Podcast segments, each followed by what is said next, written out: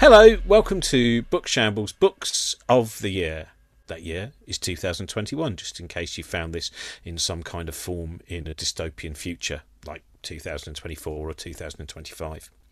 Anyway, this was me and various other people talking about some of our favourite books that we read in two thousand twenty-one. It's very, very important. This is the rule. The rule was the book didn't have to be published in two thousand twenty-one. It just had to have been read in two thousand twenty-one, which of course is something that we cannot check with any of our guests, whether that's Steve Backshall, whether it's Helen Chersky, whether it's Chris Hadfield, or anyone else you're going to hear from. Anyway, here are our books of the year. Hope you enjoy it. Hello, welcome to Book Shambles in association with Cosmic Shambles International Books of the Year. Uh, so we're going to go through our favourite books that we have read this year. When I say our favourite books, uh, shortly I'll be joined by Helen Chersky. Uh, we're also going to be hearing from Izzy Suttie. We're going to be hearing from Chris Hadfield, uh, from the poet Luke Wright, from Joanna Neary, from Anil Seth. Uh, I can't remember who I've forgotten. There's Steve Backshall. Did I mention Steve Backshall? Anyway, all talking about their favourite books. Quite a few people will be joining us live. Some have very kindly uh, recorded things for us in advance. I'm going to quickly just tell you a few. It doesn't have to be a book that's come out this year. Make this very, very clear. It's just books that you've... And, and one of the reasons that I'm doing this is uh, because of the one hundred bookshops that I visited, all of which uh, were wonderful and delightful. I would try and name check you all, should any of you... Uh, but I, in fact, I went to one of them today. I went to the Chorley Wood bookshop, uh, walking through uh, Woodland down there with my son. My son used his book token money on a uh, Hairy Bikers uh, cookery book because he's uh, he enjoys cooking. And uh, as I was saying to Helen before, that's something that pleases me. I think it is good uh, when uh, when teenage boys go, yeah, yeah, yeah, I want to make some of these crazy cookery things. Um, and uh, also he got Matt Haig's book about a little mouse that lives with elves. I think it's called The Little Mouse That Lives with Elves. It's not, but it could be something like that. It's from Canongate. You can look it up. Um, anyway, the smallest book that I bought on my book tour, by the way, um, was this one. I don't know if you see that. That was the smallest book. That is uh, that was from the Hay Cinema Bookshop, uh, which is a dictionary of mythology, because I like the idea that I would just have that that fits very easily in my duffel coat pocket, and uh, I can just look up anything there. And just so here we are, the Dorona, a goddess of the Celts, usually associated by Roman historians with Mercury. It's just little things. Also, I think if you're sitting on a train, and it can be very difficult to find sometimes space on a train, as I found when I was doing all the bookshop tours, I think people would find it weird. A man who looks like me anyway, reading a very little book, they think, oh, God, I don't want to sit next to him. He's an old man with a beard. Well, they wouldn't know that because I'd have a mask on, but, you know, they might get a hint of a beard reading a very little book. I don't trust old men reading very little books. So it might also work for that, as well as my mythology uh, knowledge. This is my first book of the year, by the way, which is literally I started reading today. And um, I, it's just th- this was given to me by uh, Lighthouse, uh, the Lighthouse Bookshop in Edinburgh. Uh, as you, as, I don't really need to say that it's delightful after any of these bookshops. Just take it as read that all of these bookshops, when read, are delightful. This is Undrowned Black Feminist Lessons from Marine Mammals.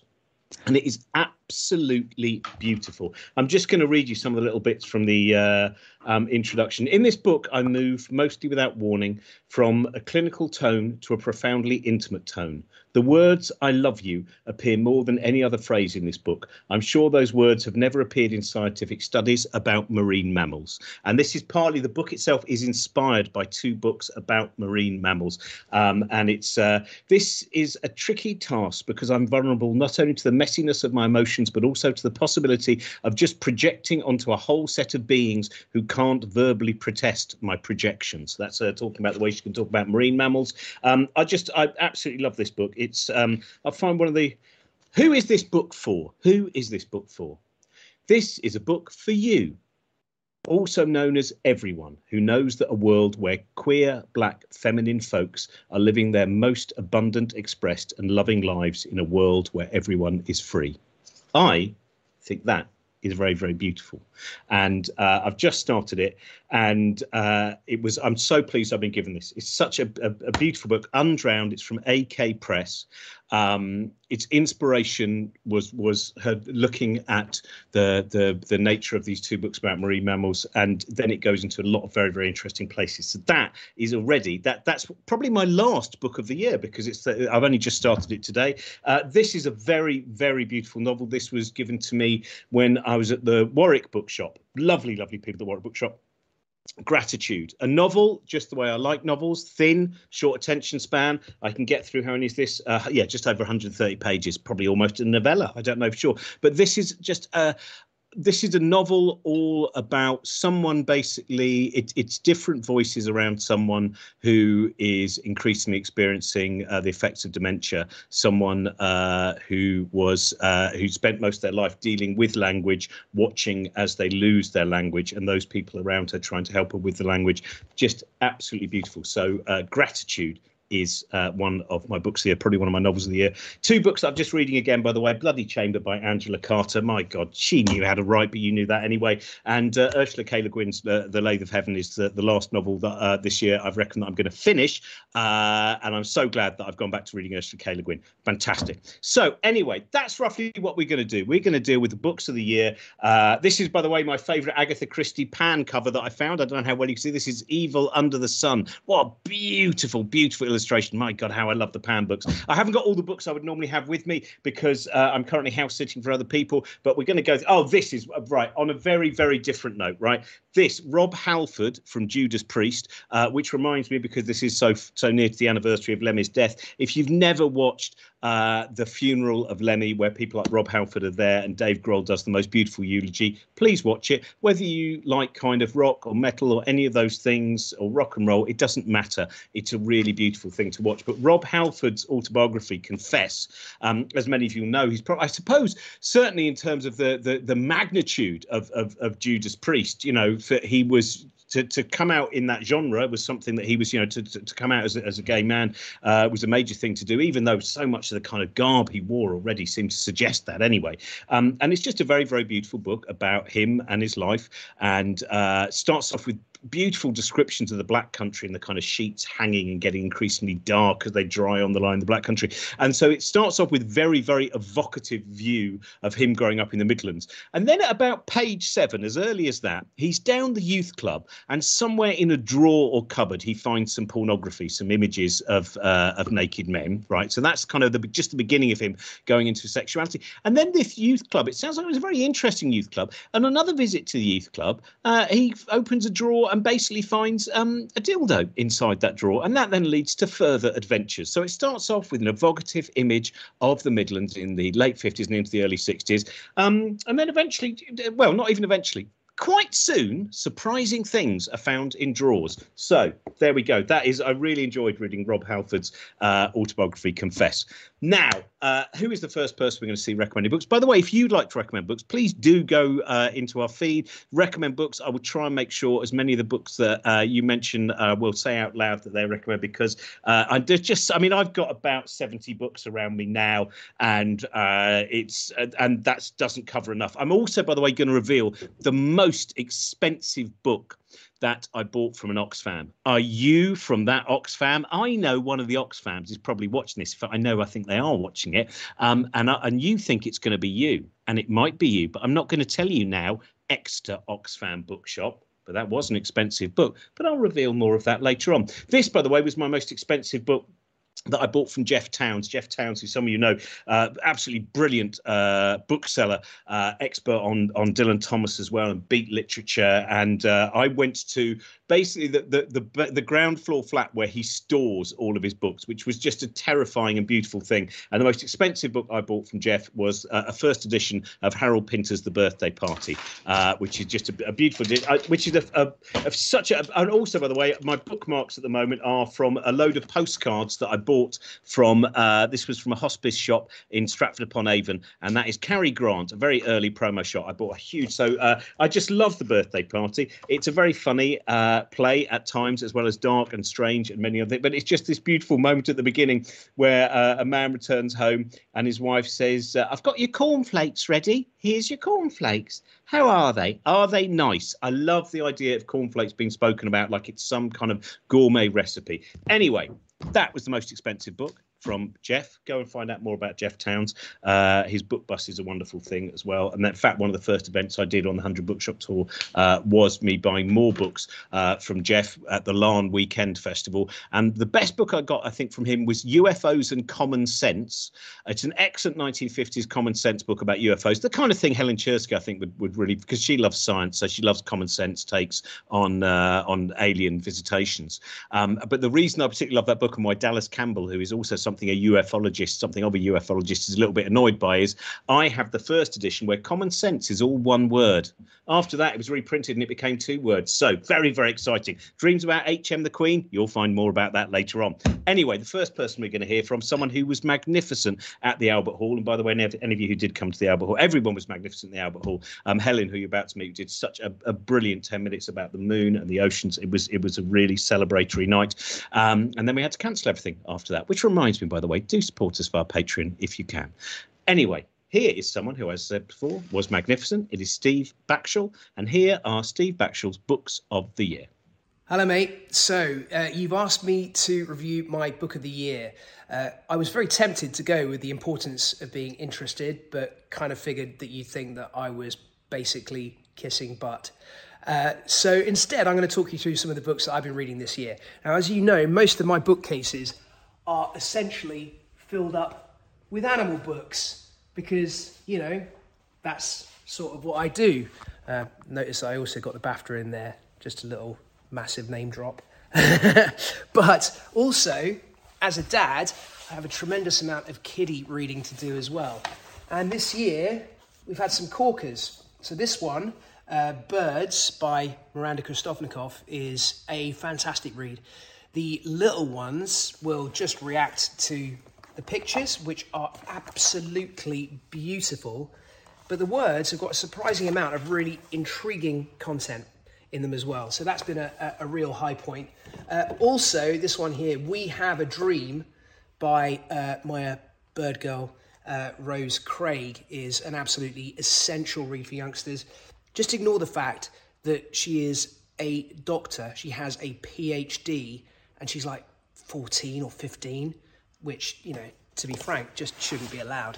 Um, some other books that I've been reading that have been really good for the youngsters, uh, I would include the Extinct series by Ben Garrett. So he's written a whole bunch of them. There's a whole bunch more coming as well. This one is Trilobites. We have, uh, I'm not even going to try and say that one, uh, Dunkleostus, Tyrannosaurus Rex, Hallucigenia. I think he's got Thylacine coming out pretty soon as well. These are really cool because they talk about extinction as something which is natural, as something which happens as the course of life and, and with so many different factors affecting it. And it, it, it puts it forward as a situation which can be dealt with pragmatically. And I think that's really important, particularly when you're introducing big subjects to young people. And, you know, I'll be frank, even though this is definitely a, a family age range kind of book, there was plenty in there that I myself learnt from and really enjoyed. But my book of the year is going to be this. It is The Secret Life of Fish by Doug Mackay Hope. Um, I have to put in a, a bit of a, a sort of interest here, which is that Doug was one of the guys who helped me develop Deadly sixty right at the very beginning.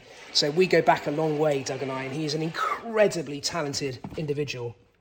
This runs through um, many of the different groups of fish, and it has a, a scientific layout, but really, to be frank, what he's done is he's picked the most beautiful and the most interesting of the twenty thousand odd different species of fish and just talked about what makes them special. And so it is absolutely fascinating. You could flick to any single page of this and find something that you don't know about. For example, the uh, brown-banded bamboo shark or the common thresher shark. And there will be something in there that's going to blow your mind.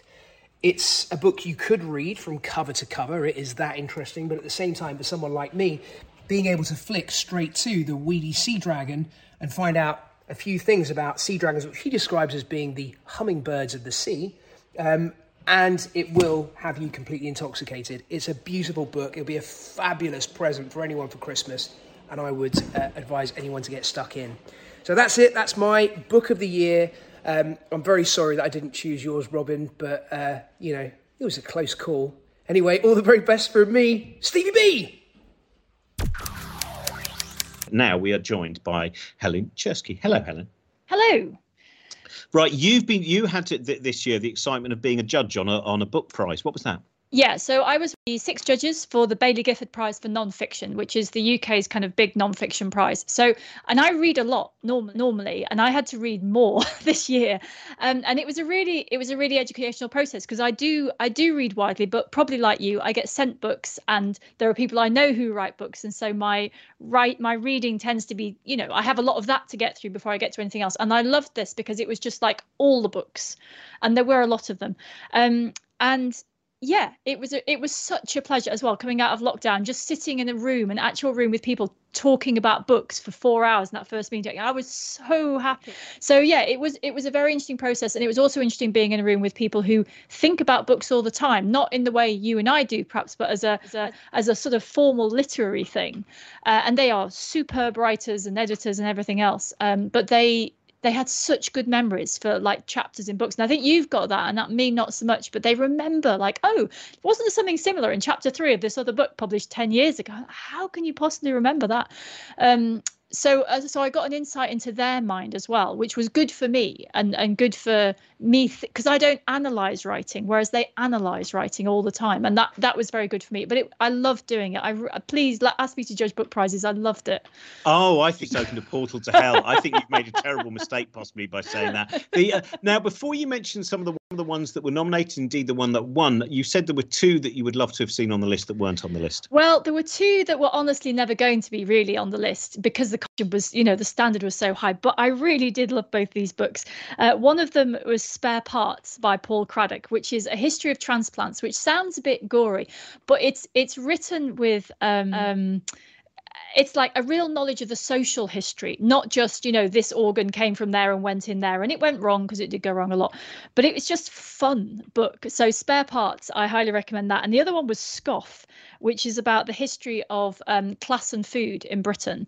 And again, it's just a fun book. It's the kind of book you give, you could dip in and out of, because it's like, oh, afternoon tea and all the, you know, I had never thought about, because I grew up in the north, right, where tea was, uh, when I was growing up, that was sort of something that happened around four or five-ish. It wasn't afternoon tea, but it wasn't dinner. Like your tea was what we would call dinner now, but it was kind of a bit earlier, you know. And I'd never really thought about how these words meander, like tea as a thing you have during the days, meandered around. So I loved those two books just because they were fun and interesting, and there were loads of ideas in them I hadn't heard. And uh, the Spare Parts one, Spare Parts one is a little bit gory, but it is so well worth it. So yes, th- those were great. And then I kind of, um, and then I kind of have to talk about the shortlist because those were the good books. So here I've stacked stacked them all up. Here they are. Um, so it's the one at the bottom that won. But the book I wanted to tell you about, I can't, I'm not going to hold all those up, is this one. So um, in my excitement, I'm knocking things all over the place. Now, this is a book of essays, and books of essays very rarely uh, sort of fit into, you know, they're sort of gone out of fashion a bit of Phil. You know, we want novels, we want big stories, all of that stuff. This guy's a poet. Uh, he currently lives in America, and he's writing about the whole. He's, so it's a series of essays that go through different things, it, and he's an absolutely stunning writer. Um, but he's writing about, about the things you don't talk about. You know, sort of slightly awkward things happen in life, and you meet people, and there's things that you just don't talk about. So it's called Things I Have Withheld, and it, and particularly in the context of race, that's mostly the context of what he's writing about. But it's such a beautiful book, and I, you know, anyone who is just up for beautiful writing for its own sake as well as for the ideas, I highly recommend this. Um, so yeah, that's. I really want to sort of talk about this one because I feel it's not the one most people would pick up, because we d- we don't pick up books of essays. But this has sort of re- made me think again about books of essays. Um, that, that's made me think of two things there. One, which is that is in my top books of the year, books of the year, uh, but I haven't got a copy with me at the moment, is Eddie Glaude Junior's Begin Again, Just Thinking on the Race Issues, which is uh, an incredible book, uh, so beautifully written. It's a beautifully written book where his inspiration is a writer who writes so beautifully that you must almost be, you know, just in constant fear, because it's James Baldwin. It's basically about how he used the work of James Baldwin to inspire him after Trump's victory. Um, and by the way, anyone, if you have Mubi, by the way, that that that uh, movie streaming thing, watch the James Baldwin documentary about him in Paris. It's really interesting. And the other thing, I was when you were mentioning essays, I've really enjoyed Jeanette Winston's book twelve bites about kind of artificial intelligence and uh, different, you know, lots of different thoughts about also, you know, things like Ada Lovelace and attitudes of women in science and uh, the ideas of consciousness and what makes so many different things there. Jeanette Winston is just one of those writers you just go, what a mu-. I mean, just an incredible mind. Her, her brilliance as, as as a novelist, her brilliant memoir as well. Some of her work like Gut Symmetry, you know, you know those things where you think, oh, her, you know, when you see someone's incredible level of understanding of a very deep idea, which is only expressed in a single line of a novel, and you think, wow, the number of books that single line is built on. But I, yeah, that that in terms of I've heard essays, a lot about that, but I've I've, no, I, I've heard so much about that. I haven't read it yet, but um, yes, that sounds very good. Um, about some of the others, so I so did. I mean, the, the I tell you the other thing, the other good thing about judging that I hadn't really anticipated is that if you read books in completely different genres, like just pick some number, there will be overlaps, because they're all talking about the same world. And in you know, so in, just as a pair in here, so. Uh, free. So one of these is about Robert Maxwell, uh, which is Fall. And you'd think, all every how could you possibly write anything about him, because he's just been written about to death. It's it's it's a really good story. And then Aftermath is about Germany after the Second World War. And Robert Maxwell uh, got medals for fighting in the Second World War. Um, that the, the, the where he came, his sort of origin story is woven in, and so there are overlaps in these two books that you would not expect. And I really enjoyed the idea that you've got this sort of quite a, sort of a romp type of a biography, a sort of gallop through, isn't this crazy story, and then this really serious examination of like, what do you do with a society when there are no rules, like there is no country, like pe- half of the population don't have houses, money doesn't make any sense. What do you do? And yet the and the idea that those two books have very specific overlaps, that that was just a huge amount of fun. Um, and the other the book, Maxwell book, I might say, will, because of you know what the the, yes. the court today, which is so something really fat. I don't know if you've. It's not something I've I've delved into too far. There's a few websites, news websites that I've looked at that have basically written a kind of misery memoir of Ghislaine Maxwell about you know oh she had a very difficult childhood, and it's a really odd thing to me.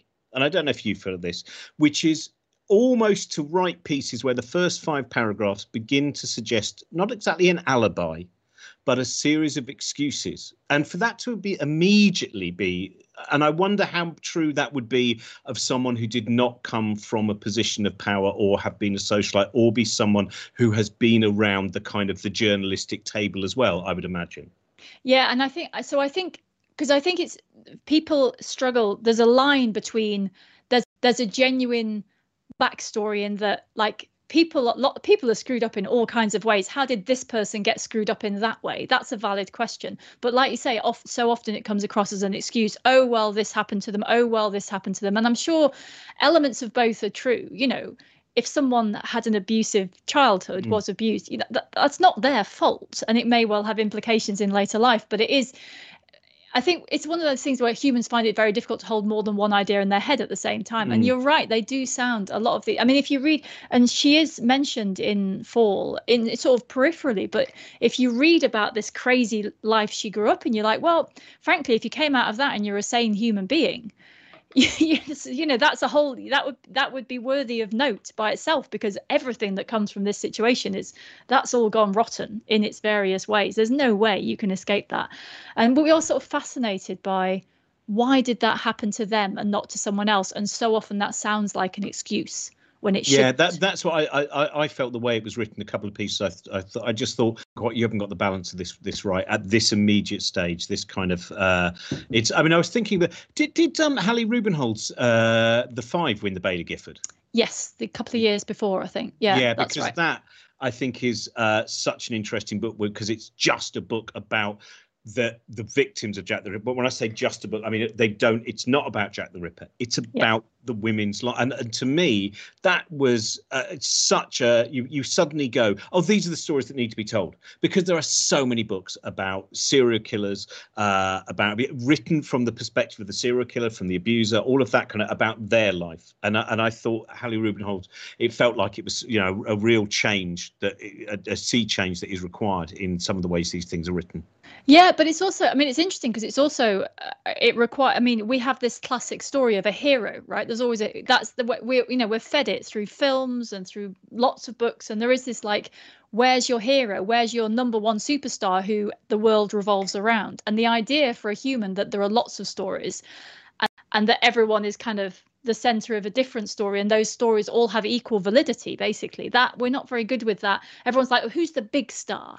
Mm. And I think we do need to switch off that um that desperate, and you know, this is what sort of Twitter and celebrity culture they do, is that there's they create lists, basically hierarchies, who's the most important person, we will only talk about them.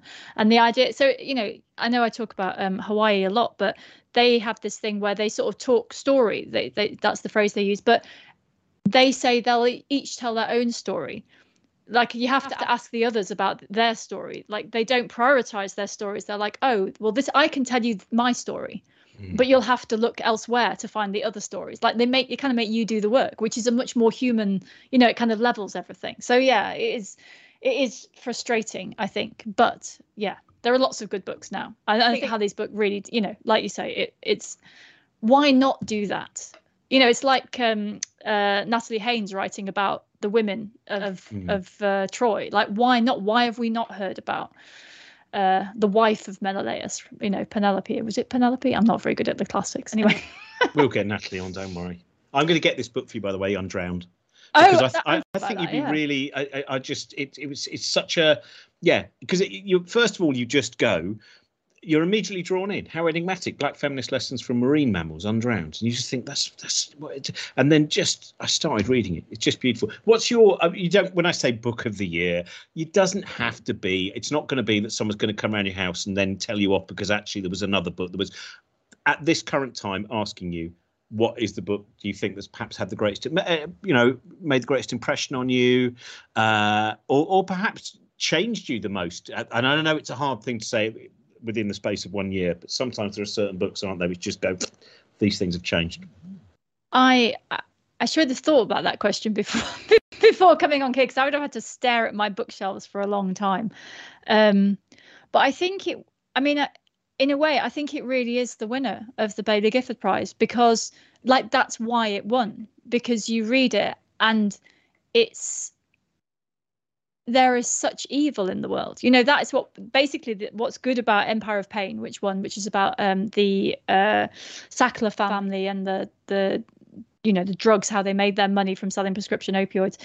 What's good about it is it, it totally takes them to the cleaners, but it, it's restrained. Like you can feel the anger, you can feel the injustice, but all it does is lay the facts in front of you. And I think it's really like, what's good about it is it's really kind of uplifting, because we get so much raw anger in society, right? We get so much, oh, this person did this, this sort of easy anger. And what what I found so reassuring about, I mean, it's a horrible story. It's one that very much needs to be told. But the thing, what I'm starting to care about more than anything else is the way that stories are told. I'm so sick of tribal arguments. I'm so sick of Twitter and aggression and like this bed, you know, this tribal me, you, me, you, me. And the thing that mattered to me about Empire of Pain was that this is how we need to have discussions.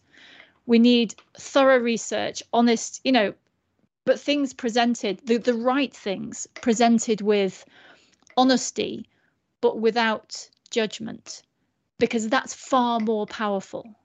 Yeah. When when you do then make your own judgment, it's a far more powerful thing than just being told to be angry. And that's why it mattered to me. It's not just about the story itself, it's that I'm so reassured that this is in the world because we need more of it. It's sorry, I was vaguely distracted. I could hear a background noise. This happened before. I'm not at my house, and uh, there's a dog having a noisy dream in the background. So as you said that, I thought, I have no idea how people are interpreting your very serious point there, while the dog is currently chasing a rabbit in its mind. I know we don't know fully what dogs are dreaming, but nevertheless, thank you so much for joining us, Helen. And uh, and again, thank you for it was so so great having you at the Albert Hall. That that really was magnificent. I didn't read as many novels as I might have hoped to read in two thousand twenty-one because I was researching a lot of other stuff. But one of my favourite novels of that year was Jane is Trying by Izzy Suttie. And here's Izzy Suttie talking about some of her favourite novels. Well, hello. Um, I've read lots of books this year. Um, and these are my favourite four. It's very hard to choose. Um, the first one is The Last Thing to Burn by Will Dean. I hadn't read anything else by Will Dean, um, but I know he writes like a series of uh, detective books um, that I'm yet to read. One of them is behind me, actually. Um, The Last Thing to Burn I read in about probably twenty-six hours. Um, I just literally couldn't put it down. Um, it's about a woman who's being kept captive um, in... A, a desolate farmhouse by a man who calls her Jane, but that's not her name. It is so intense. You you feel like you're in the cottage. And I think part of the reason I loved it is because lockdown was a bit grim, so it made me feel better that there was someone in a worse situation than me. Um, I hate to admit. Um, but it was... It's incredible. It's incredible writing. It's just so taut. There is no filler at all. Um, and uh, it was it was brilliant. Um, uh, the second one is Swing Time by Zadie Smith. Um, I'm very embarrassed to admit that I hadn't read anything else by Zadie Smith, and now I will, because I absolutely loved it. Um, it's um, very different from Last Thing to Burn. It's about an unnamed character who's the protagonist, who it's about kind of her life growing up and her love of dance, and um, it's so funny and so sad and so human, um, and she's mixed race, um, and it's set in lots of different places, and she works for someone who's trying to do a lot of good, um, but kind of perhaps messes things up a little bit. It's it's really funny. Um, and it's great. Very different from Last Thing to Burn. Um, but it also made me want to do ballet again. So I won't do that. But, you know, for, for the time that I was reading it, it took me back to those dusty halls of doing dance classes with all the other kids. Um The third one, there are two more, is um, A Monster Calls by Patrick Ness. Um, and that is a young adult book. And I was like, it's a young adult book. I'm not going to be affected by this. And uh, I was crying um, almost immediately. I'd say sobbing, actually. Um, it's about a young boy called Connor whose mother is dying. And um, it, there's a, a tree in it that comes to life. Um And the tree teaches him some lessons. That's the best way of explaining it. But it's not like a tree comes to life and says, everything's going to be okay. The tree's a tricky tree. Um, and it's so sad and it's brilliant. Um, you feel like you've been transported to a different place, which is what I love about reading. Um, and the last one is um, Oh, William by Elizabeth Strout. Um, I love the title to this because it's got an exclamation mark in it, which you actually don't see very much. Um, oh, comma, William, exclamation mark. Um, it's by Elizabeth Strout and it's in the Lucy Barton series, but I wouldn't say that you have to have read My Name is Lucy Barton to um, to get it. Um, it's one of the probably one of the best books I've ever read. It's so human, um, and it's about Lucy's, the central character's, relationship with her ex-husband, um, which is very complicated. Um, and it's tender, it's funny, it's it's heartbreaking. So they're my four recommendations. Happy Christmas. Goodbye. That was Izzy Suttie. And I should mention again, in terms of novels that I love, and I didn't read as many novels this year, but Jane is Trying by Izzy. And I don't just say this because I know Izzy and I've always enjoyed her work, but it's a fantastic novel. She builds such a full world instantaneously. You are immediately drawn to her character, Jane. I really recommend Jane is Trying. I also quickly mention John Ottaway uh, very kindly gave me a bunch of comic books by this person here, John Tucker. Uh, they're really kind of interesting. I'm going to recommend another comic book shortly. Um, I uh, just going to recommend, there's so many books, Dara McNulty, who is, yeah, he's done another book already. He's still not left school. He still hasn't finished his A-levels. Um, we, we were talking before, uh, as you know, about um, book judging, and I was on a panel um, judging uh, non-fiction books, and uh, and it was Dara McNulty's Diary of a Young Naturalist that won, which so does it. And this is just a really beautiful, I'm not going to say it's a children's book. It's a, just a beautiful illustrated book about the nature of uh, wildlife and the countryside and engaging with it. and uh, and Dara is uh, uh, to me just a very, very inspirational figure. Um, I'm also going to mention another novel. This is uh, Your Friend Forever. We recently talked to Zena Barry. This is one of those books where you know you're really just fighting all the time to tell people it's out there, that it's brilliant, that it's an incredibly funny, moving novel, that it is uh, very, very real in the way that it deals with the emotions of what it says. So it starts off basically, it is a teenager and she's so in love with a band, and it's her beautiful, kind of sometimes crazy, filled with with with with love and admiration and obsession for the band. And then it's about her in middle age when life is now, it's not ended up being quite as you might help. You know, when you're a teenager, you have those moments where you lie in bed, maybe you've got a friend staying over and you talk about where you're going to be when you grow up and what's going to happen. And then reality happens. And uh, but it's so brilliantly written. Your Friend Forever by Zena Barry. It's from Unbound.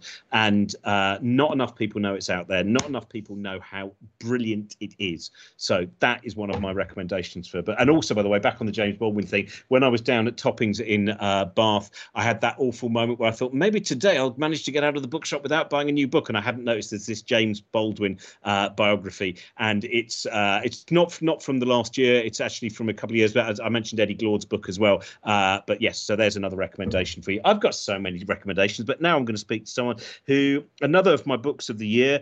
Uh, consciousness is such an interesting area to write about because so often it is written about in such a dull way, sometimes in such a kind of way where you think, well, this is all very well for the kind of philosophy that you would see Donald Sutherland maybe talking about in National Lampoon's Animal House or something like that. Uh, but actually getting that balance between something which is really rooted in, uh, in, in research and where we're beginning to move to, and at the same time also a riveting story of why uh, minds appear to be as they are so far uh, is a very, very tricky thing. And Being You by Anil Seth I is the best book I've I've read on consciousness uh, for uh, for a long time. It's, it's definitely now my top three books about consciousness, and uh, I've wasted a lot of time reading about consciousness. So one of our books of the year, and here is the Hello Anna book. Anil Seth. Hello Robin, thanks for inviting me along.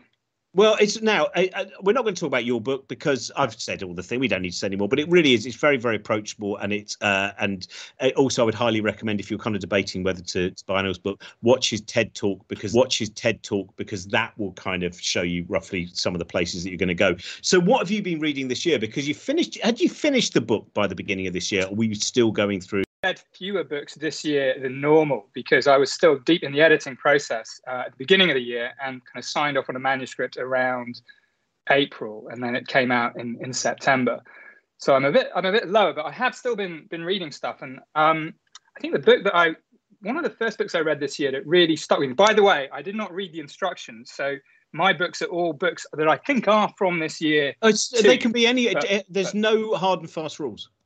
So well, that's good. That is a read. So the first book was something I read early in the year, and it is by another science writer who has been a big inspiration to me uh, while I've been trying to, because my book Being You is the first time I've tried to write a, a trade book, a book for the general public. And it's, it's a really hard thing to do. And one of the inspirations that I just think, this is an amazing example. If I could be like this, that would be great, is Carlo Rovelli. Carlo Rovelli is a physicist and a beautiful writer. So when you read him, for me, it's not like right, reading a book about science. It's just like reading a great piece of writing that happens to be about science and philosophy. And he also happens to be one of the, the preeminent theoretical physicists of, of our time, and a super nice guy too. And his new book is called Helgoland or, or Heligoland. It seems to be different in different different languages. Mm. And I don't have a copy because it's the thing I actually listened to. I didn't read it. So it's the one thing that I only listened to on Audible. And um, it's a story, uh, it, it's both a story about some key characters in the quantum revolution of the early twentieth century and a meditation on quantum mechanics and the nature of reality, and a vehicle for some of Carlo's own, I think, provocative and compelling ideas. So Helgoland is this island off the coast of Norway in the North Sea, and the story begins with, with Werner Heisenberg, who's one of the architects of modern quantum mechanics, going to this island Uh, for a few weeks because he was trying to get rid of his hay fever, and they you know, didn't have antihistamine tablets you can go and pop down and get from Boots. So he went to this windswept island where there was basically no vegetation, just rocks and water. And while he was there, had this insight about how the basic mathematics of quantum mechanics should work. And and Carlo Rovelli does a brilliant job of giving us a feel for that without going into the weeds too much to lose lose people. And then he explores the evolving story of, of, of how, I think he gets at how weird quantum mechanics is in a very clever way, which is turning into a story about the characters, about Heisenberg, about Niels Bohr, this sort of grandee of, of physics who was, who had this, this incredible aptitude for diplomacy among all the key players in quantum physics, and uh, Erwin Schrödinger, another of the sort of young scientists of the day who was trying to solve other parts of the mysteries of the, the quantum world. It's just a beautiful exposition of something that I think it's still true when we say that if you think you've understood quantum mechanics, then you have not understood quantum mechanics. It's, it's so mysterious. I mean, people often actually uh, think about consciousness and quantum physics. They often associate the two because they both seem quite difficult to fit into our picture of the universe as this sort of physical thing. Um, But I actually think that's like that's putting just two mysteries together and saying consciousness is mysterious and quantum mm. mechanics is mysterious. They must be related. Now, Carlo's own theory about quantum mechanics is this idea of relational quantum mechanics, which is the idea that th things don't exist in and of themselves. They only exist in relation to other things. And I, I kind of love this idea. And I'm not a physicist, so I don't know whether it will stand up or whether it's testable. But it's it's a very, I think, beautiful and poetic. And I would love it if it were true. And if And for me also, trying to think about how consciousness emerges from matter, it really enriches our picture of what matter is and therefore what it might be capable of. So that's, that for me was the, the first book that I thought was just a, a brilliant start. I, I, I, I think Carlo Rovelli is, and as you said, as someone who is, someone who is such a revered and cutting edge theoretical physicist, to actually be that level of practicing physicist and be able to write uh, a, a book, because because I think Helgoland would be one of my books of the year. Uh, his previous Order of Time, I think, is an incredible, uh, and I've read that about three times. Of course, I still don't understand it. I mean, that's the thing. I, I banged on about this a lot when I was touring my book, which is go back to books, read them more than once. Science books, you don't expect you're going to learn it all in one fell swoop, because this person may well have spent twenty, thirty or forty years studying this. So you're not going to get the whole contents of their mind in reading it in two weeks. And I think Carlo Rovelli is someone who writes in such a thrilling and beautiful and poetic manner that it is always a joy to return to his work. And this collection of essays as well, I forget the title, that came out a little bit before that. It's a lovely collection. Oh, yeah. Now, that's a really good point, actually, because I think there are some science books that you read and you think, Uh, I've got to read that again, because you know that you didn't get it. You know that there were parts that that, that escaped you, or just a billion footnotes or something like that. Um, but with Rovelli, you read it, and the beauty of it is you think you you got it. You know, you, you think that I basically got the flow of it because he's so lyrical. Um, but then it's a little bit like a dream. You know, you, you think you've got it, and then two days later, it's like, what, what, what, what exactly was it that I? that I got? And so I think it does, I think it does work. I'm, I haven't reread it, but I, I certainly ought to and will. I, I would definitely put Helgoland, anyone watching this, if you, there are so many books about quantum mechanics, and I think there are too many books about quantum mechanics in terms, quantum mechanics in terms of popular books, which is, and, and I, I would put Helgoland right at the top. And then maybe uh, Philip Ball's uh, Beyond Weird. Beyond is, Weird. Is weird. Yeah. It, uh, and I would say there's there's lots of books where you'll basically read the same thing in a slightly different language or different philosophical interpretations of wave-particle duality. And Carlo's book was one where I had that revelation in the bath of suddenly going, oh, hang on, this is almost taking shape in my head. I know it isn't, but it's the closest it's got to being a tangible, comprehensible shape of, of beginning to understand what this this means. I think the other one I would, I would put up there, I wasn't going to talk about this today, but but the other one that has been actually, I think, a, the harvest of quantum mechanics books, popular books. It's been really good. It's, there's a period where they were all a bit, I think, over the top, but um, Carlo Rovelli, in, indeed, uh, Philip Ball's book, and then Adam Becker's book, What Is Real? Oh, that's I thought yeah, that was, I thought really that was good. Really excellent too. It's a bit, it's kind of neutral because a lot of them push one particular interpretation of quantum mechanics, whether it's a sort of like everything exists at once, many worlds, and so. But but Adam Becker's was was a very neutral but persuasive account of, of how these different uh, views of, of reality might might sit together. Um, But I also wanted to mention not just quantum mechanics. The other book that that really stuck with me this year, and I bang on, on about this to everybody, and it's going to be a fairly obvious choice, I think, is is Clara and the Sun. Yeah, I've still not read it. People seem to absolutely adore this. I, I absolutely adored it. I mean, I, I'm, I've got a, I, I absolutely adore Shiguru's writing in general. I have not read The Buried Giant. I, I haven't tackled that one yet. It's sort of long. Uh, but from Remains of the Day to Never Let Me Go, and now to Clara and the Sun, his writing is so limpid. It's it's it's so clear. It's it's one of the, the few writers like him and and somebody like Cormac McCarthy. They're writers where I will just have to stop and go back and reread a sentence again and again, just for the beauty of that particular sentence. It just arrests you. It, it, the book as a whole hangs together beautifully as well. But but I think if you, you know, it's just, every sentence is so well designed. It's perfectly poised emotionally, rhythmically. I mean, there's everything about it as well. I don't also like um, Helen was saying, I have no idea how to formally analyze books at all. Uh, but his writing is simply beautiful, powerful and poetic. And Clara and the Sun.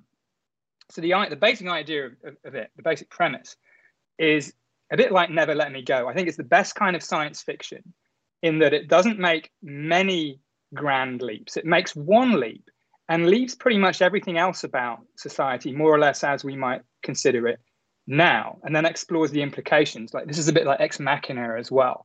Yeah, it just it does it just does enough to the, the film by Alex Garland. There's just enough to get us thinking.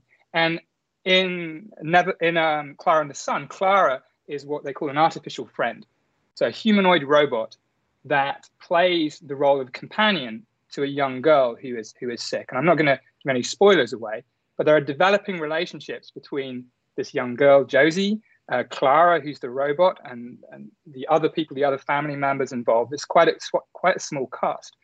But uniquely, I think, the book begins from the perspective of Clara, from the perspective of the, the robot, the artificial friend.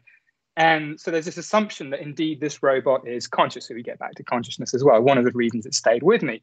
But it's an exploration of what um, artificial consciousness might be like if it were possible for it to exist. And it's almost like there's an old philosophical thought experiment, like What Is It Like to Be a Bat by, by Tom Nagel, um, dwelling on however much we humans know about the brains of bats and their senses and echolocation. We can never have the experience that a bat has. I can never experience what it's like to be uh, Robin Ince. Um, and this job does, this book does such a fantastic job of conveying what it might be like to be an artificial friend like Clara.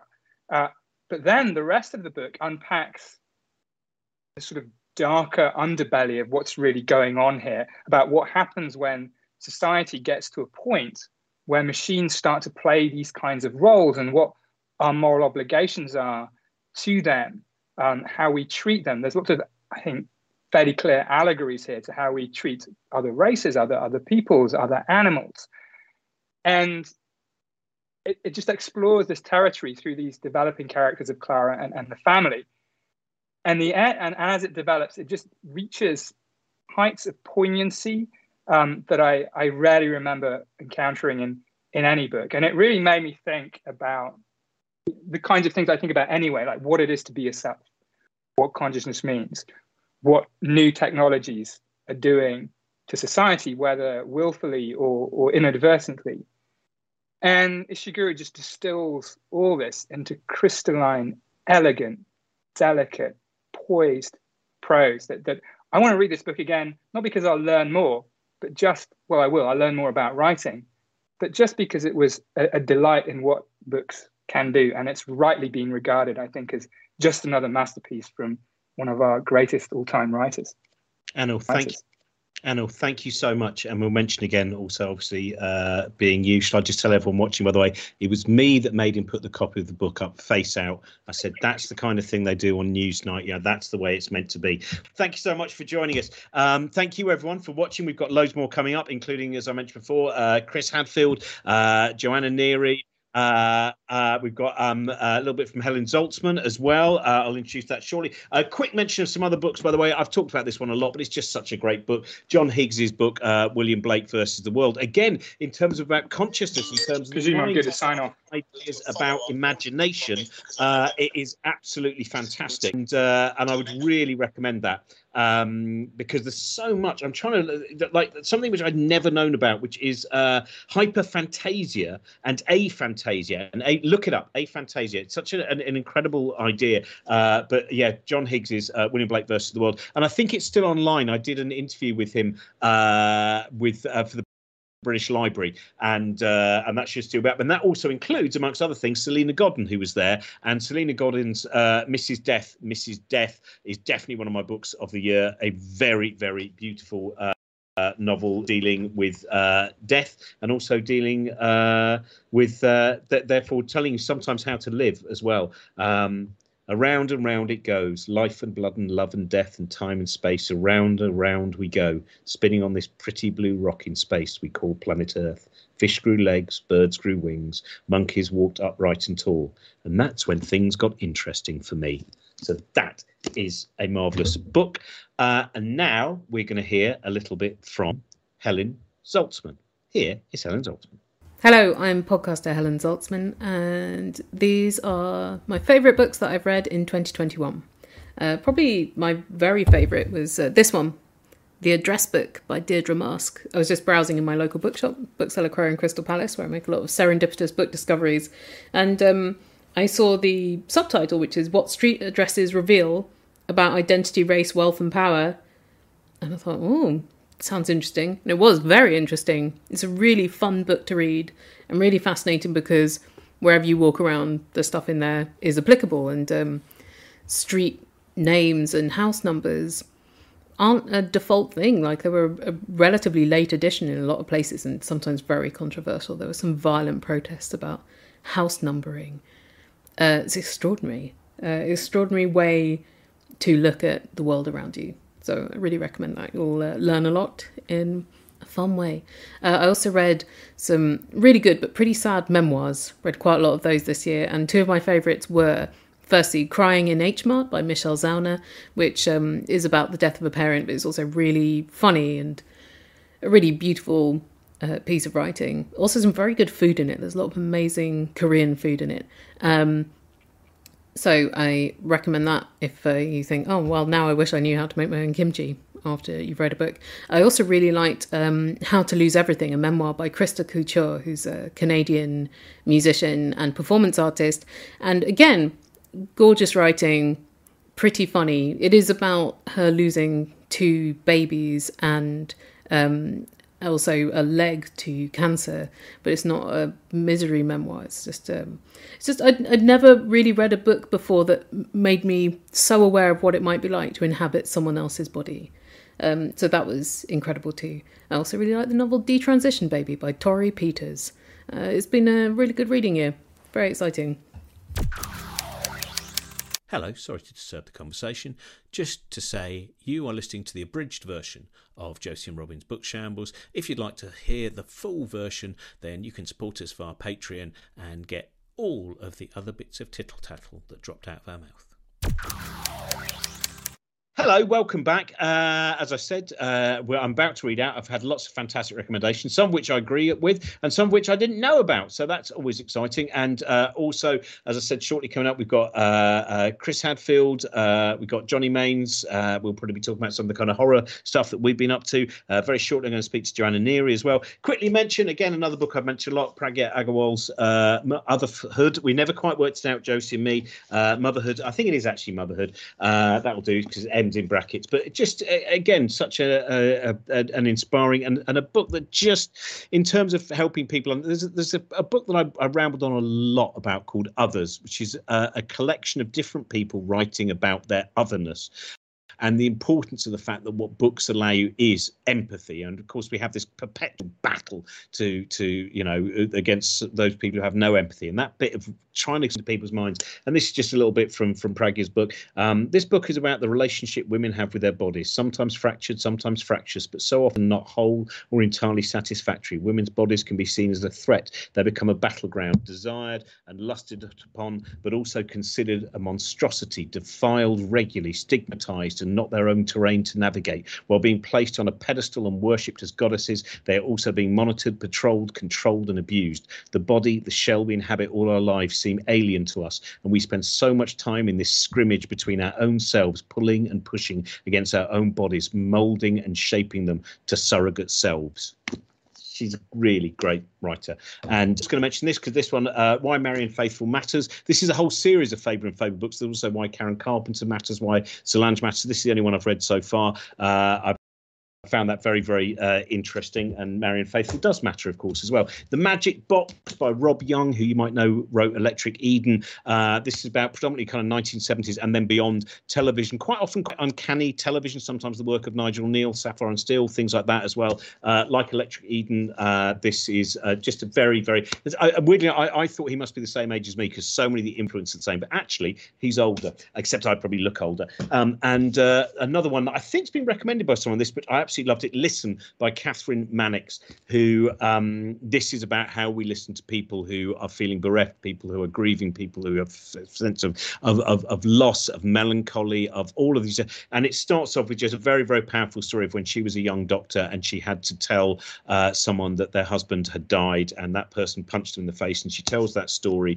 Um, and uh, This, she's just a really humane person. So Catherine Mannix's Listen is another. I'm never going to get through all the books of the year. I haven't even got through the first half of the pile. This is a disaster. Anyway, hi, so Joe. Here's Joanna Neary. Hi, Joe. Hello, Robin. I was just unmuting myself like a professional. Now, because I'm in Cornwall, I don't have any books with me that I've read this year. So I've just done a drawing. So the book I recommend this year, my favourite book, was Nobody's Talking About This by Patricia Lockwood. And as you can see, the cover has got pink clouds on it. So look out for that in Waterstones. Now, what is it, yeah. that book? Well, it's um, based on a true story in her life, I think. And uh, it's beautiful prose. And I would really recommend reading her memoir, Priest Daddy, before reading Nobody's Talking About This, because I think it really helps to know um, the characters that are in the book. I mean, basically, it's um, a story with her husband in it and her parents in it and her sister. And I don't know how much of it is based on, on real store, on a real true life event. But at the end of the book, she dedicates um, the book and suggests that people can donate money to charities to help with the cause that the novel deals with. So although it's a novel, it seems, because I've read her memoir, it feels like maybe she's writing about real people. So I really recommend reading Priest Daddy and then reading this book, Nobody's Talking About This.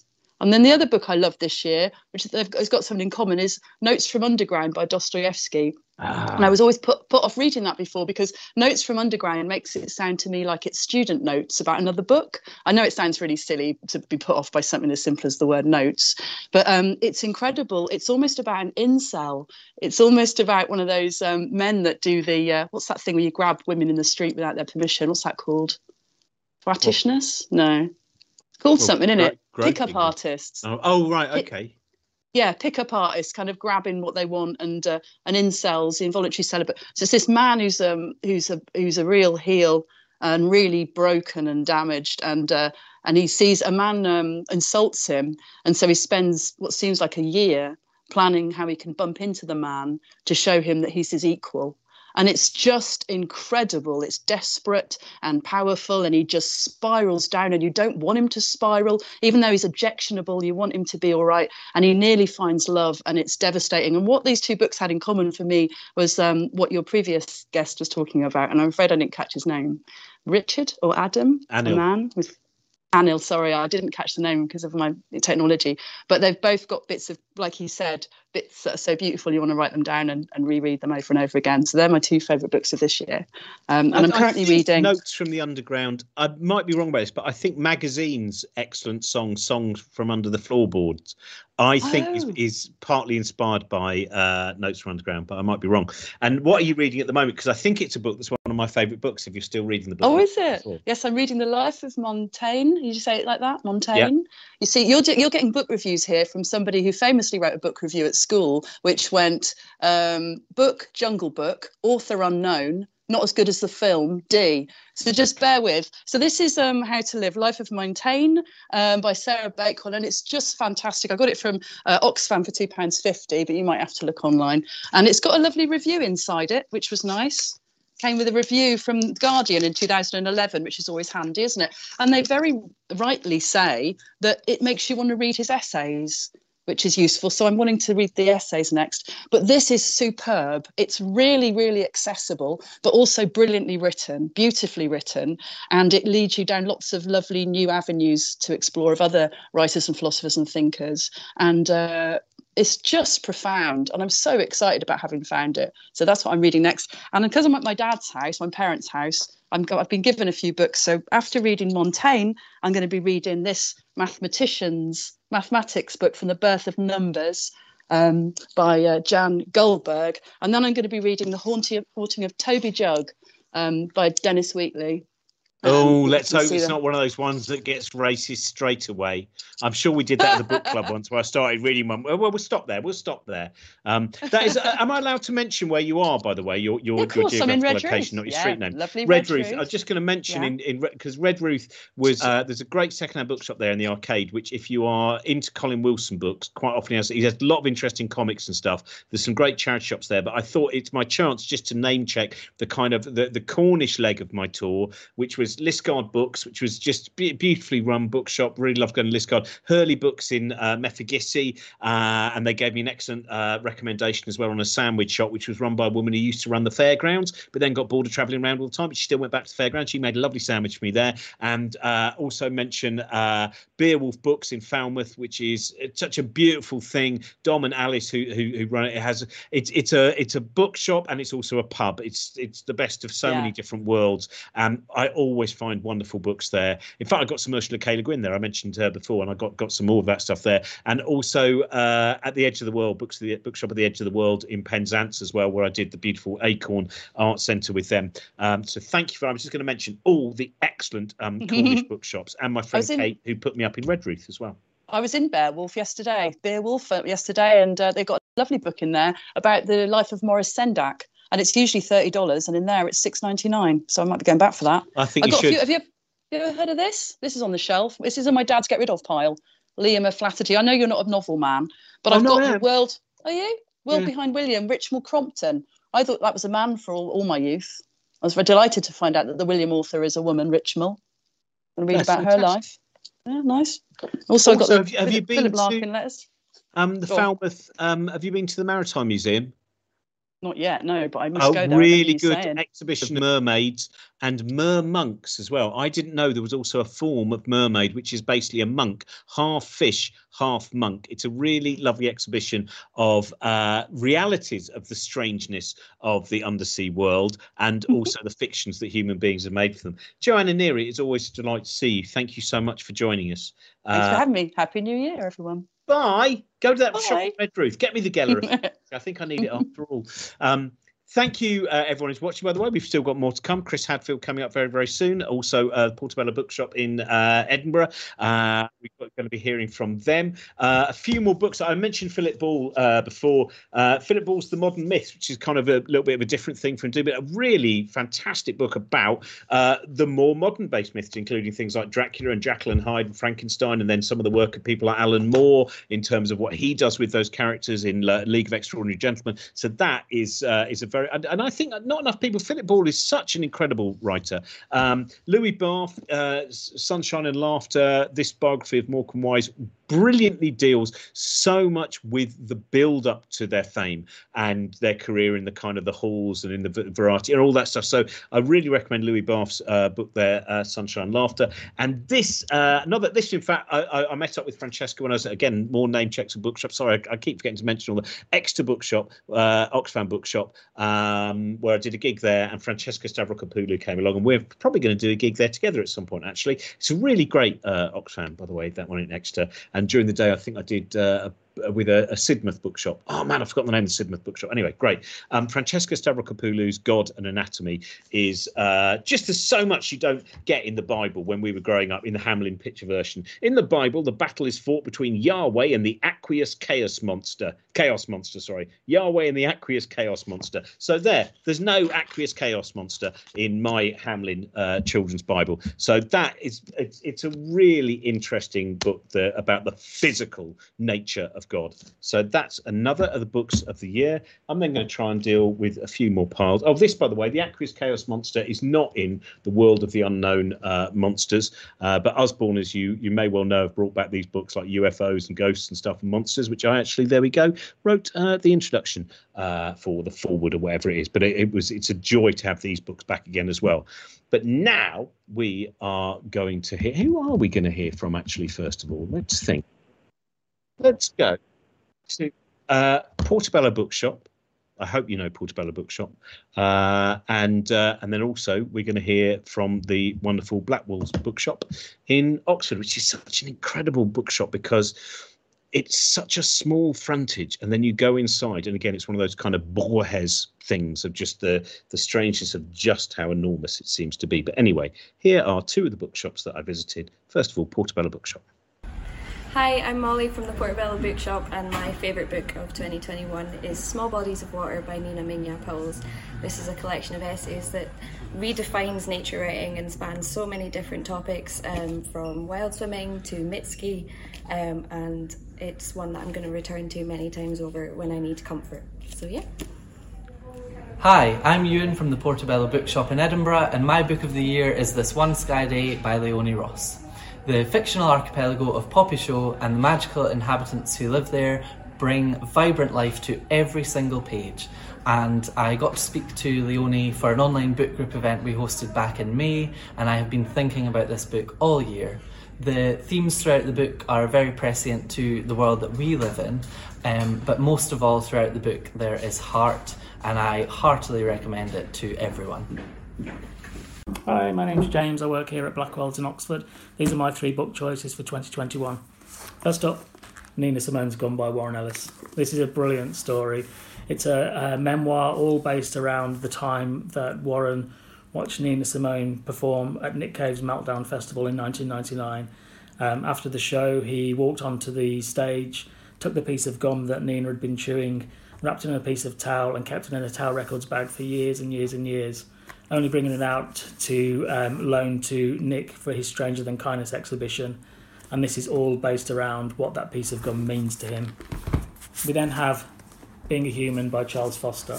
This is fantastic. It's about um, Charles living through three different eras, from Upper Paleolithic, the Neolithic, to the Enlightenment, and how it felt to live through that period, from eating roadkill, fasting for days on end as a hunter-gatherer, um, using indigenous wisdom to survive in the wild.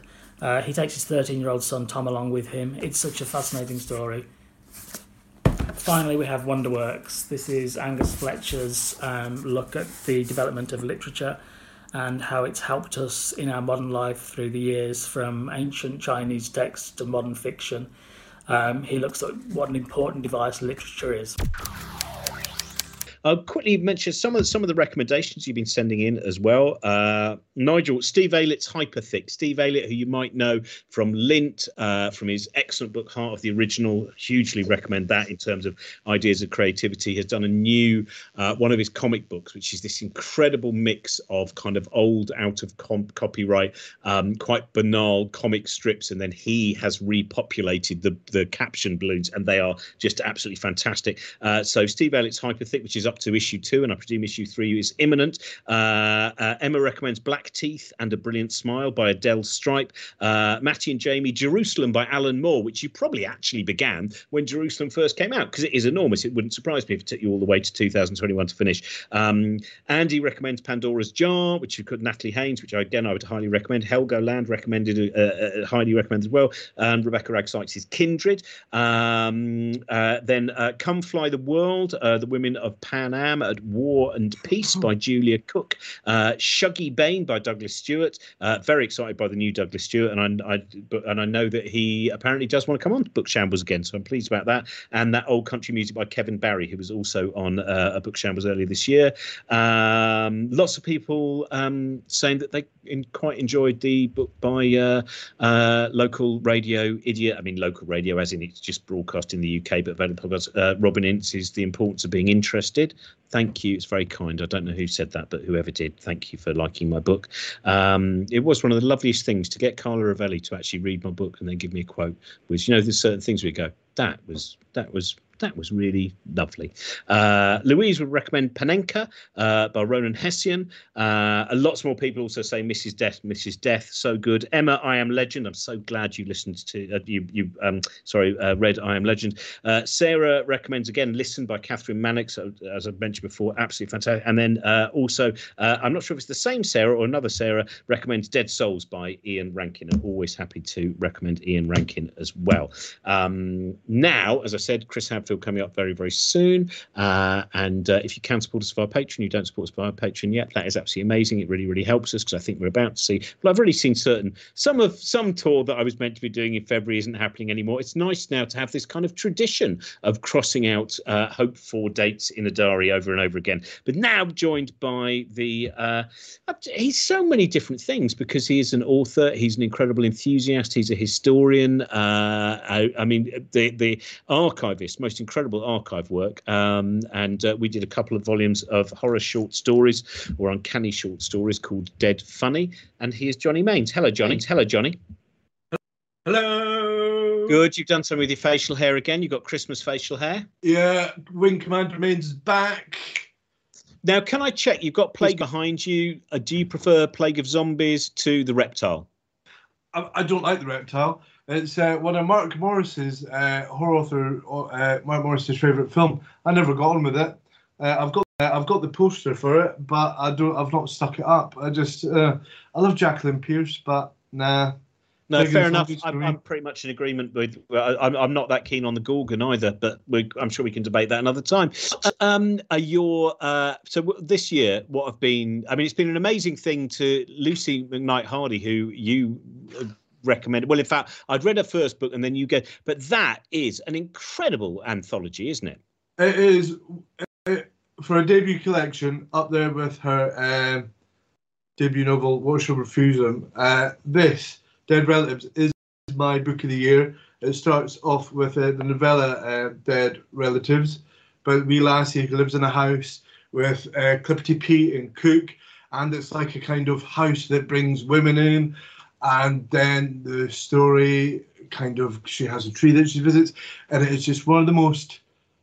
I, I read the uh, the novella when Lucy had first written it, and I was very very privileged to like kind of be a beta reader and like kind of give um give like thoughts and bits and bobs, and I remember finishing it and typing, because of my A D H D, I just I just went straight onto Facebook and went, I've just read the best novella ever. Wait until next year. And yeah, but not that. Uh, there's a, a short story in here called Resting Bitch Face, which was in Black Static. That's in there. Uh, the Devil of, oh, what's it called? Tim and Fire.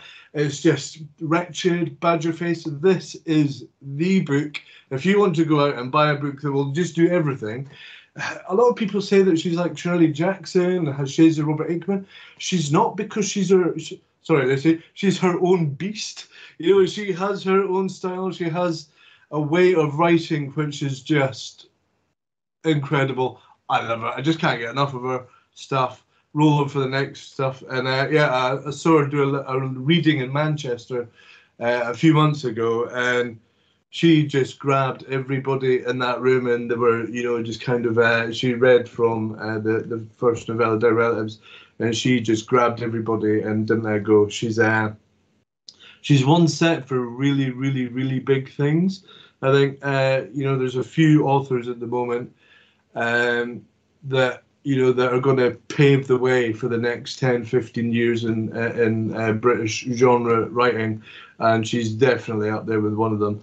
Uh, of course, we've got... Uh, ah, and I will say, War Chill Refused Me. If you've not read that yet, you should um, really read it. And because you've mentioned it, it allows me to then uh, quickly mention some other books that bookshops I'm going to say thank you to, because I met her when I did an event at the Ledbury Bookshop. So, yeah. uh, so Ledbury Bookshop, thank you. Malvin Books, which Malvin Books, which is cooperative, absolutely fantastic. It had most bookshops when you go to them, and I'm sure you've done events where you go to a bookshop, and if you ever go, can I just go and use your loo? They go, oh, I'm so sorry. Yes, you can, but it's in a terrible state, right? Because it's always still part of the store yeah. or whatever.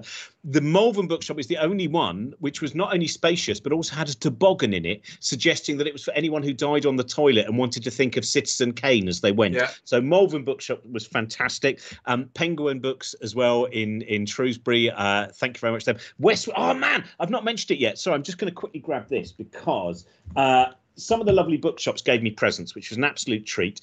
Uh, Westwood Books in Sedbergh, um, which is a, a real go go to Westwood Books. Uh, it, you would love it. It's just they gave me this. It's a it's Shelley's works from the eighteen sixties, an eighteen sixties edition, lovely, um, which is nice to have. And I, I've got another quite old Shelley one, a bit older than that. But the reason they gave it to me is because this was given to George Darwin, Charles Darwin's son, wow. for his first year. So they know that I'm a huge Charles Darwin son fan. So they thought, oh, wouldn't it be nice if he had a uh, something that had a kind of Darwin link. So anyway, that you would just give me an alibi to mention. I also haven't mentioned Forum Books in Corbridge, and they also have a new book in uh, Annick, bookshop in Annick as well. And they are uh, Forum Books. Go and look, and, and they've got a, there's there's a, a little one they've got in, in Newcastle as well, and uh, and Whitley Bay as well. So they, I'm really sorry by the way, all the bookshops that I don't mention because every single one was just such a, it was a fantastic experience. I think the day that I saw you, where'd I been? I'd been to. To Ivy Bridge, yeah, Totnes, the beautiful bookshop in in in Totnes, playing the the uh, cinema. Day before I've been to uh, Oakhampton. So many brilliant bookshops. What were you going to recommend next? Right, uh, the next one is uh, the biography of Anton Walbrook by James Downes.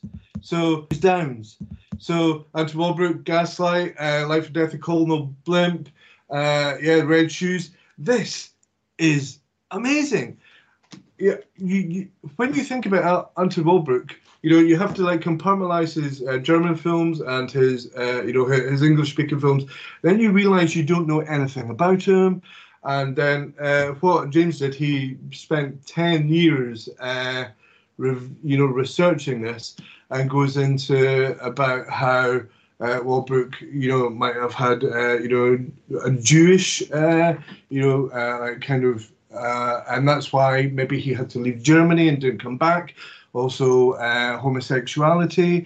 And it is just one of those books that it, it deserves to be known. It's quite an expensive one. It's done by Peter Lang. So it's like about seventy quid. I was gifted this copy. But if you can get it, maybe get it through your library. It's definitely, definitely one of them. And then my last one is... Uh, The Psychoanalysis of Artificial Intelligence. But you would go, but Johnny, you don't have two beans in your brain to rub together. This is about A I and A I and pleasure and sex bots. But then it also uh, introduced me to the works of psychoanalyst Jacques Lacan, no, Jacques Lacan, sorry, and then Immanuel Kant, who I'd never even heard of before. So uh, this is by Isabel Miller. She is really up there, uh, yeah, and she, she, yeah, this was a really, really cr critical book. I, you know, I don't really read these kind of things, but uh, I loved it, and everybody, if you can, go out and get that as well. This will just blow your mind. It blew my mind. I'm still recovering, like, eight months afterwards. Yeah, no, I'm really looking forward to reading that. That, that is, uh, I've been following her work, and, uh, Mel and Brooks, I'm reading that. Jamie wants, oh, it's always worth reading about Mel Brooks. What a remarkable. I still find it amazing when he was on the One Show and the presenters obviously imagined that because he was ninety-five, they'd have to be, he, he didn't quite understand what was going on. And that, and they did that bit where they, they started to fill in too quick, give a little bit of a gap. It's okay to have a little bit of gap. But within two minutes, he was running circles round. And Johnny, thank you very much for joining us. We should just mention we're doing a, uh, or hoping to do a, a third volume of Dead Funny. If you've not read Dead Funny or Dead Funny Encore, where we've got stories by an enormous number of people. In fact, Izzy Suttie was on earlier. We've got Izzy in there. We've got Josie Long in there. We've got Alice Lowe in there. We've got okay. uh, Charlie Higson in there. There's uh, a really great story by Rhys Shearsmith. But we want to do a third volume, and that's uh, currently we're just trying to, to... Where's the best place for people to go if they are Unbound. Interested? Just go to Unbound uh, and then type in the third Dead Funny Book of Horror Stories. You can pledge there. Uh, you you could even have you you could even have your name used by Robin in a horror story, and he will kill you off in it. Johnny, thank you so much. Have a very happy new year. I'll see thank you in twenty twenty-two. Uh, always. Yeah. Follow Johnny's stuff, see what he's up to. He, as I said, the incredible anthologies, some really interesting anthologies of kind of um, forgotten female writers who wrote of, of the ghosts and uncanny ideas and stuff. Go and look up Johnny's work. Uh, it's really, really... There, there, there's one of the books I was actually given. I think I was given this when I was in Taunton at the Taunton Bookshop. There, the third ghost book by Lady Cynthia Asquith. um, and uh, so in a minute, we're going to be joining... Uh, uh, I'm going to... Chris Hadfield. Give it, that, that, by the way, is a really uh, great book. Chris Chris Hadfield's The Apollo Murders, because I don't normally uh, read um, books of um, kind of thriller, like no, what, when I say normal thrillers, you know, thr and this, having not really read a thriller for about four years, very, very thrilling. And it turns out people I know who spend a lot of time reading thrillers go, rather annoyingly, Chris Hadfield not only is an astronaut and sang in space and is uh, an incredible inspirational figure and one of the greatest people in terms of explaining what it is to be a human being going into space and the importance of it, he also is very good at writing thrillers as well. So we're going to hear from him in a minute. This, by the way, is my favourite title of a book that I bought. This was when I was up uh, in Barnard Castle, where I picked up Dead Men Don't Ski. So there we go. There's a bit of advice. They're dead men. They do not ski. Um, now, I think we're going to go to Luke. Oh, no, we're not. We're, in fact, well, there we go. We're going to go to uh, Chris Hadfield. So here are Chris Hadfield's recommendations of uh, books of two thousand twenty-one. Hi, Robin, and uh, all my very best of Christmas time to you. My favorite books. Uh, I've got a whole bunch on the shelves over here. But when I was a kid, I read uh, Jules Verne's uh, Mysterious Island, and that really inspired me as to the strength of human spirit and what we can accomplish. Um, so I really recommend Mysterious Island, especially the first, you know, eighty percent of it. Um, and then when I was a little later, a little older, I read Carrying the Fire, uh, this book here by Mike Collins, and I think it's one of the great spaceflight books. Uh, talking about uh, the reality of what it's like to be an Apollo astronaut, but also, that's my puppy, but also, um, Henry, come here, just say hi for a sec so everybody knows that you're right there by the microphone. There we go. There's yes, you're a good boy. Yeah, you're helping me out. Attaboy. Okay, back up. There you go. Lie down. Um, and uh, so this was an excellent, um, thoughtful, insightful book that really helped me prepare for a life of of um, being an explorer and a test pilot and an astronaut, and what comes afterwards.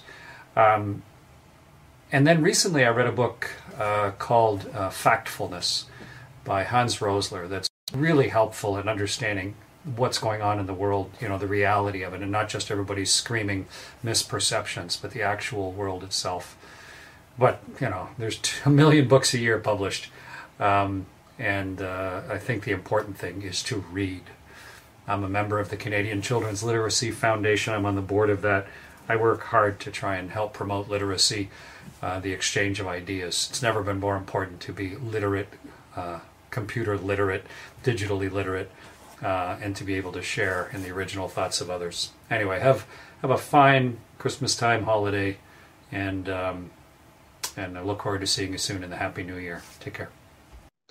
And in a minute, we're going to be joined by uh, Luke Wright, who is more often than not the favourite thing people see at the Larne Weekend Festival, which is infuriating because I never am, bastards. Anyway, the uh, um, this I'm quickly going to run through books that I loved finding. This was also in the Hay Cinema Bookshop. Stanley Baker, Portrait of an Actor, is really fascinating. Anthony Story, who predominantly was a psychologist and, and wrote books of psychology. This, I think, was his first book. He also was the son of a miner. He'd had a similar background to Stanley Baker. It was going to be a kind of biography, or maybe even Ghost written autobiography. I'm not sure with Stanley Baker, but he started to meet him just as Stanley Baker got ill with cancer. So it's about the eight meetings he had as Stanley Baker became more and more ill. And it's a really interesting book there. I'm going to, this, by the way, what a treat. Uh, Peter, who I did gigs with up in the Northeast, uh, gave me a biography of Will Hay. I love having things like that. Uh, so that's a treat. The second most expensive uh, book that I bought in Oxfam was, here we go. Is it the Oxfam? Are they watching? Bath Oxfam Bookshop, An Index of Possibilities, which is kind of the British version of the Whole Earth catalogue. Uh, it was thirty-five quid. Uh, this is what I always do in Oxfam. I go, yeah, but I'm not really buying a book, thirty-five pounds, am I? It's really a charitable donation. That's what I pretend. And uh, one of the reasons I, oh, I've used the bookmark there, by the way, is a picture of David Farrar um, there, uh, actually signed by him, who you may remember from such films as Black Narcissus. Uh, I bought it, this book, because it has a great cartoon of Kurt Vonnegut. Uh, so that was one of the reasons. And also it's just interesting. It's one of those books where I imagine I'll turn it into something. Also a Ron Cobb cartoon. And I'm a big fan of, uh, of the work of, uh, of Ron Cobb. And uh, this was here, though, was the most expensive book. And yes, it was you, Exeter Oxfam Bookshop. And I think you only agreed to do the gig because you knew even if no one bought copies of my book afterwards, you knew I'd spend far too much. So sixty pounds. On a book about U F Os that I'm probably never going to read. Glimpses of Other Realities. There it is. I like the cover. It's got an introduction by Colin Wilson and it's called High Strangeness. All I need to do is come up with three minutes that involves that in a show, and then I can do the mathematics and work out if I do a certain number of shows at a certain amount of kind of a certain height of fee, it will have paid for itself. I've got to mention uh, this, by the way, uh, Dave McKean. It was his birthday yesterday. Dave McKean, uh, great artist who, you know, as well as his own work, you may well know a lot of the, the fantastic work he's done with Neil Gaiman and uh, amongst others.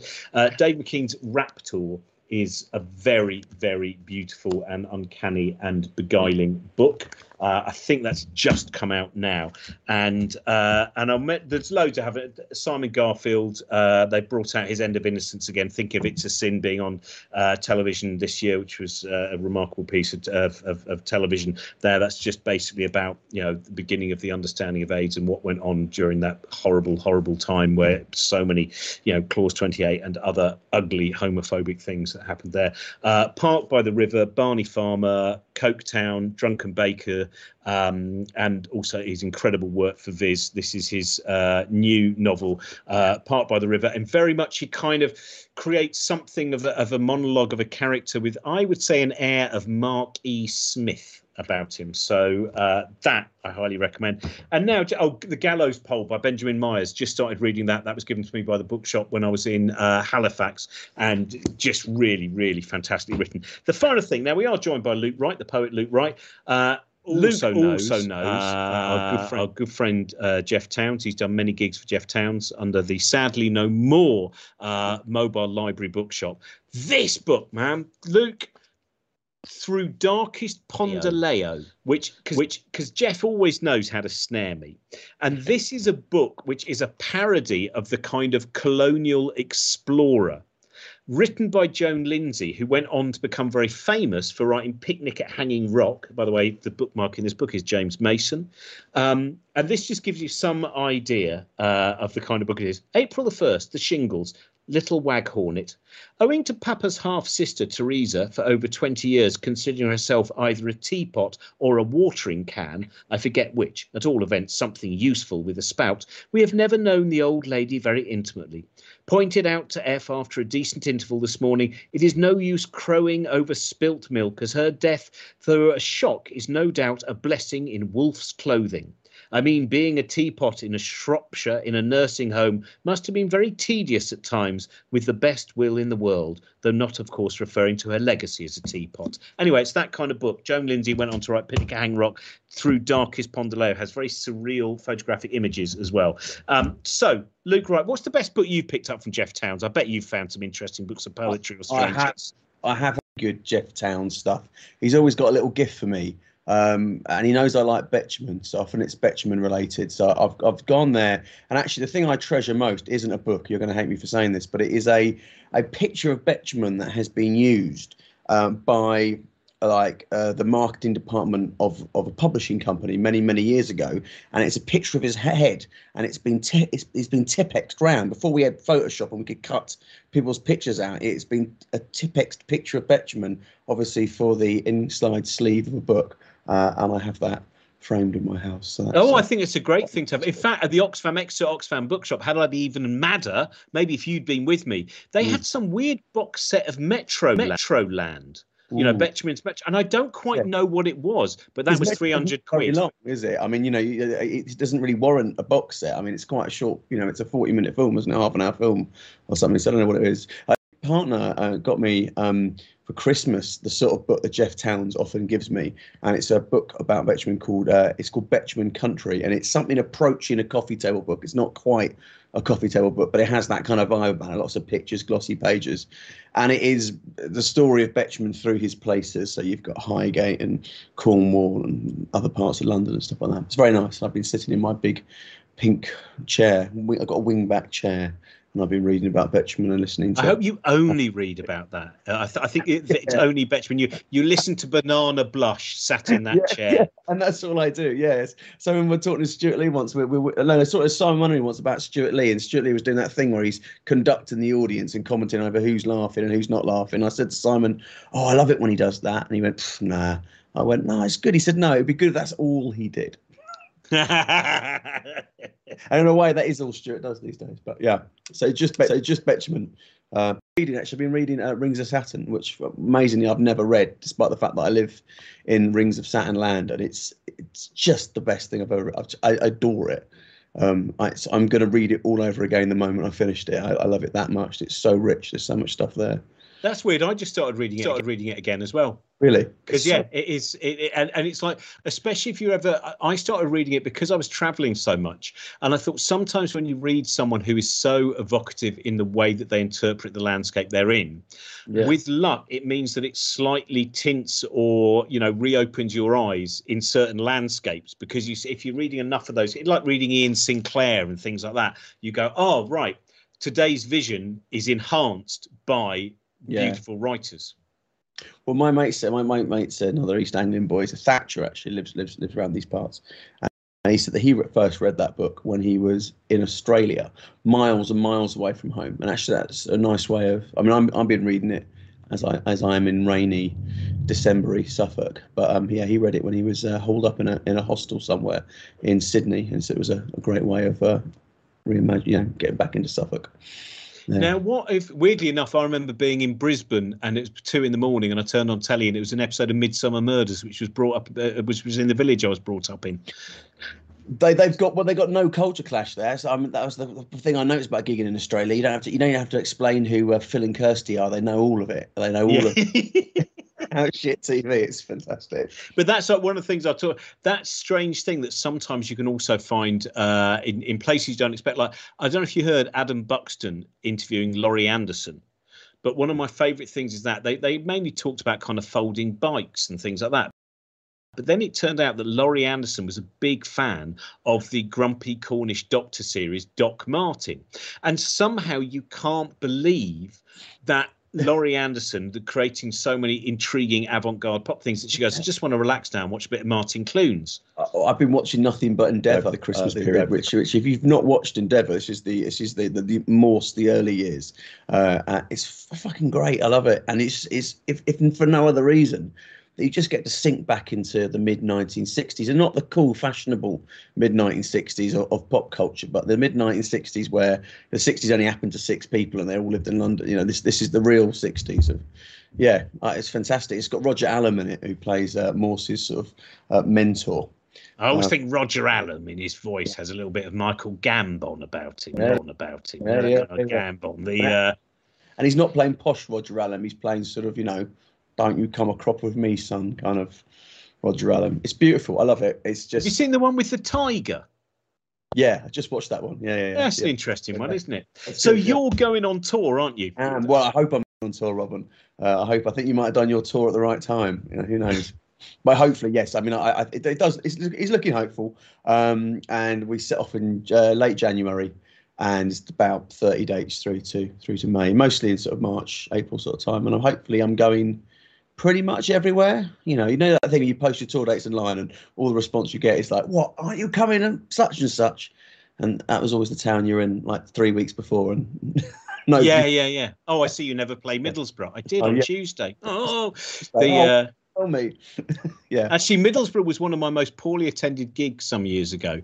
And then I turned, but when I got to this theatre, which even the cab drivers didn't know where it was, the first thing they said to me was, well, you've sold a lot more than Nicholas Parsons.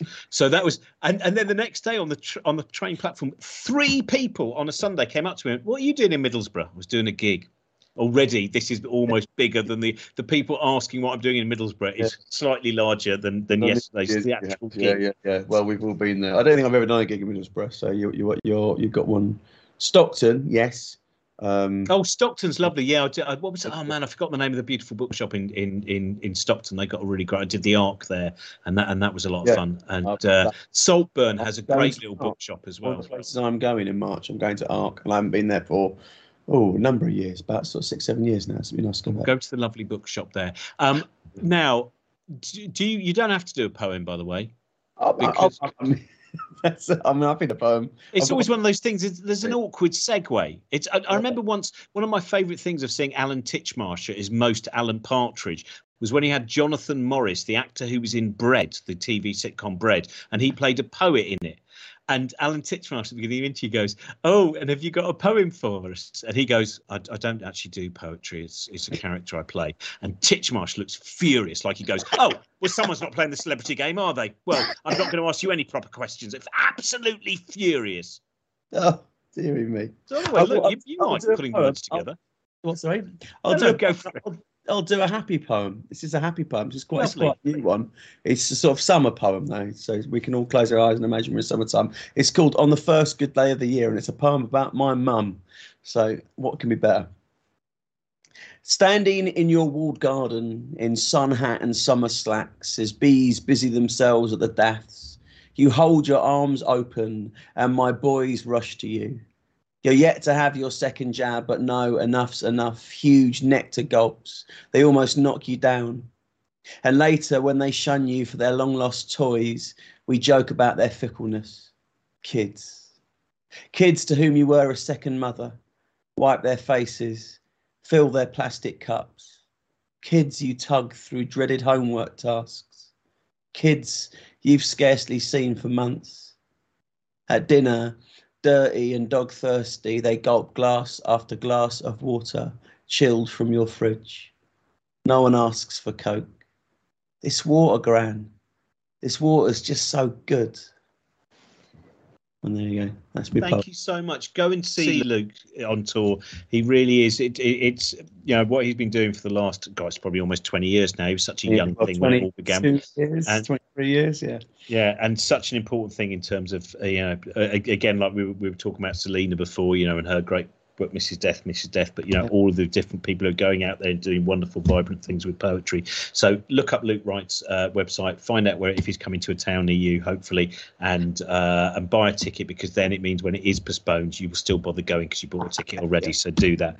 Happy New Year to you. Happy New Year to you. Take care. Thank you so much, everyone, for watching and joining us. Oh, I mentioned another one. That, unfortunately, it's a cloudy night tonight, but Secret World of Stargazing by Adrian, you probably know on Twitter. Really uh, lovely book in terms of just an accompaniment to looking up at the sky and what you might find there on any given day. So there's uh, that's another recommendation. There's loads we didn't get to. I'll talk about them another time. It doesn't really matter, does it? Um, and uh, we're going to be back with loads more stuff uh in the new year, um and we're going to be back with a new series of An Uncanny Hour, and I think, though I might be wrong, I think we're going to end tonight's show uh with some of the stuff from the Linda Smith lecture that I did back on the second of November. This is the poem that I did, uh which is online at the moment as well if you want to find it, um all about um well, it was written really because uh, I suppose a couple of months into the pandemic, that sense of kind of loss, and uh and when Timbrit Taylor died, I kind of explained this in some of the intro you're going to see. This is a, only a small smidgen, by the way. It's a much longer intro uh, talking about many other things in the full-length Linda Smith uh, lecture, which, by the way, if you do support us via Patreon, you get to see the seventeen minute film of this, amongst other things as well, as well as getting access to all the Uncanny Hours that I did with uh, Stuart Lee and Toya Wilcox and and loads of other people as well, and all of uh, documentary kind of shows that we did as well, uh, of inspirational science and philosophy. Uh, so if you can support us via Patreon, that is absolutely fantastic. I hope you have a very happy new year. Thank you very much, everyone, for sending in your recommendations uh, for books as well. Thank you very much to our producer, Trent Burton. And um, I hope that in two thousand twenty-two, when we're all kind of back on tour and doing things again, um, that we will see you out there as well. Who knows what is going to happen with... Oh, also, I should mention that uh, there were a few people, obviously, we, we decided to postpone Nine Lessons, the, the second two events of Nine Lessons and Carols, just because of such uncertainty over... It was during a period of time of rapid rise in COVID numbers. So because we were in London, we just decided it was best to postpone it. And so that's going to be happening over the Easter weekend. So the postponed two postponed shows, Nine Lessons and Carols for Curious People. We're going to do a really Christmassy show uh, at Easter. Obviously, I would very much hope that we can get Stuart Lee, who, you know, sometimes does, you know, really grumpy Father Christmas. I hope we can get him to be a kind of grumpy Easter bunny, but I can't be sure whether that, you know, would happen. But anyway, that's going to be happening as well. Please do keep supporting Cosmic Shambles, and uh, have a very, very happy new year. And we'll probably do a follow-up to this as a podcast with all the books that we didn't get the chance to mention. Bye-bye. Done stuff. I did a poem a while ago at the end of the Brian Cox, the last tour we did, all about the passing of time. And someone, one person, only one person, was furious with it and hated it and said you shouldn't do that poem because it reminded them of someone they'd lost. And I didn't feel I didn't feel happy that I'd made them upset, but at the same time I knew that I felt I was still doing the right thing. You know, sometimes it's a battle to kind of do those things. So I mentioned Barry. The final uh, comedian that I mentioned tonight is Sean Locke, who uh, obviously died very recently. I worked with Sean a few times. We weren't friends, but I, I, it was an absolute joy to ever work with him. And uh, I wrote on a show with him once, and I just felt like such an idiot because he was so brilliant, and I just had nothing to offer, you know? And uh, and I remember very fondly that uh, with Sean once, we, we did this terrible gig, I think at the end of the nineties. We went up to Edinburgh in December to play a temporary building. It was basically a geodesic dome that had been placed on an ice rink. And uh, it was not a great gig. There was a level of jeopardy that ran throughout the gig with an expectation that the geodesic dome was about to fall in on everyone at any moment, right? So no one could really laugh, partly because the geodesic dome made an enormous amount of noise every time the wind blew, and secondly because people could see that some of it was falling apart. And afterwards the promoter said, let's go to the pub. And then the more the promoter drank, the more he went on about how brilliant Margaret Thatcher was. And uh, eventually the promoter went to the toilet and Sean and me ran away, giggling into the street. And then we went to a, a restaurant on the Royal Mile at one thirty a m, which looking back was a mistake because I, yet again, had a terrible attack of diarrhea the next morning. I shouldn't have eaten the food that was available at one thirty a m And I remember just going, oh my God, I've got to fly back to London. Oh my God. Oh, and again, I took loads of Imodium. I was like, oh God, this is the worst thing that's ever happened to me, right? And I got on the plane just thinking this is going to be the most embarrassing thing that's ever happened to me. I've never felt more anxious than now. And I was like, oh God, oh God. And I sat down in my seat, just terrified and just sweating. And then I turned round to see who was next to me, and it turned round, turned out I was sat next to Anne Widdecombe, and uh, I didn't go again for nine years. So, um, so I wrote this poem about uh, thinking about some of those people. That I, I initially wrote it when Tim died, uh, but this is thinking about many people. It doesn't always have to be comedians, but about the fact that the older I get, the more I don't worry about telling people that I love their work and share, and trying to be as positive with them as possible, right? And sometimes it's a battle with all of us when we have all those negative thoughts that are also fighting with us, sometimes negative thoughts that are towards other people, sometimes so much when we're fighting with ourselves. But this is where I will end tonight. Let me celebrate you now as you stand before me, while you can still hear the cheer. Don't let me wait until you're gone to be fond. Don't let fear of embarrassment stifle my delight. How that worry of impending shame leads us to talk about love, only when there can be no response. Derision is easy to dispense and a brickbat easier to receive, so often an acknowledgement of what our self-loathing knew already. We fumble and blush when praised or when praising, waiting to be caught out and rejected. I loved her art. I loved her mind. I loved their work. Past tense. It's hard not to fear the present, hard to be present, hard not to bend under a cynic's stare. But keep the volume of things unsaid, the regrets of silence, as thin as it can be. Let it take up little space on the shelf in your head. There's no need to be ashamed of joy, the giving or receiving of it. Avoid all that uselessness of that regret, worry you've been overwhelming with your adoration, far more than fear you've crushed with the negative. And of course, all of this I said in my head as you walked by. Thank you. Here's to Linda Smith. So there we are. Those were our books of two thousand twenty-one, even though I did forget some other books. But I'll tell you about those. Do you know what? I'll do that when I do the books of two thousand twenty-two. But thank you very much to all our guests. Thank you very much to our producer, Trent Burton. And if you can support us via Patreon, that would be fantastic. Patreon.com slash bookshambles. We'll be back very, very soon with loads more editions of Bookshambles. Bye-bye. This podcast is part of the Cosmic Shambles Network. Josie Robbins' Bookshambles was produced by Trent Burton of Trunkman Productions.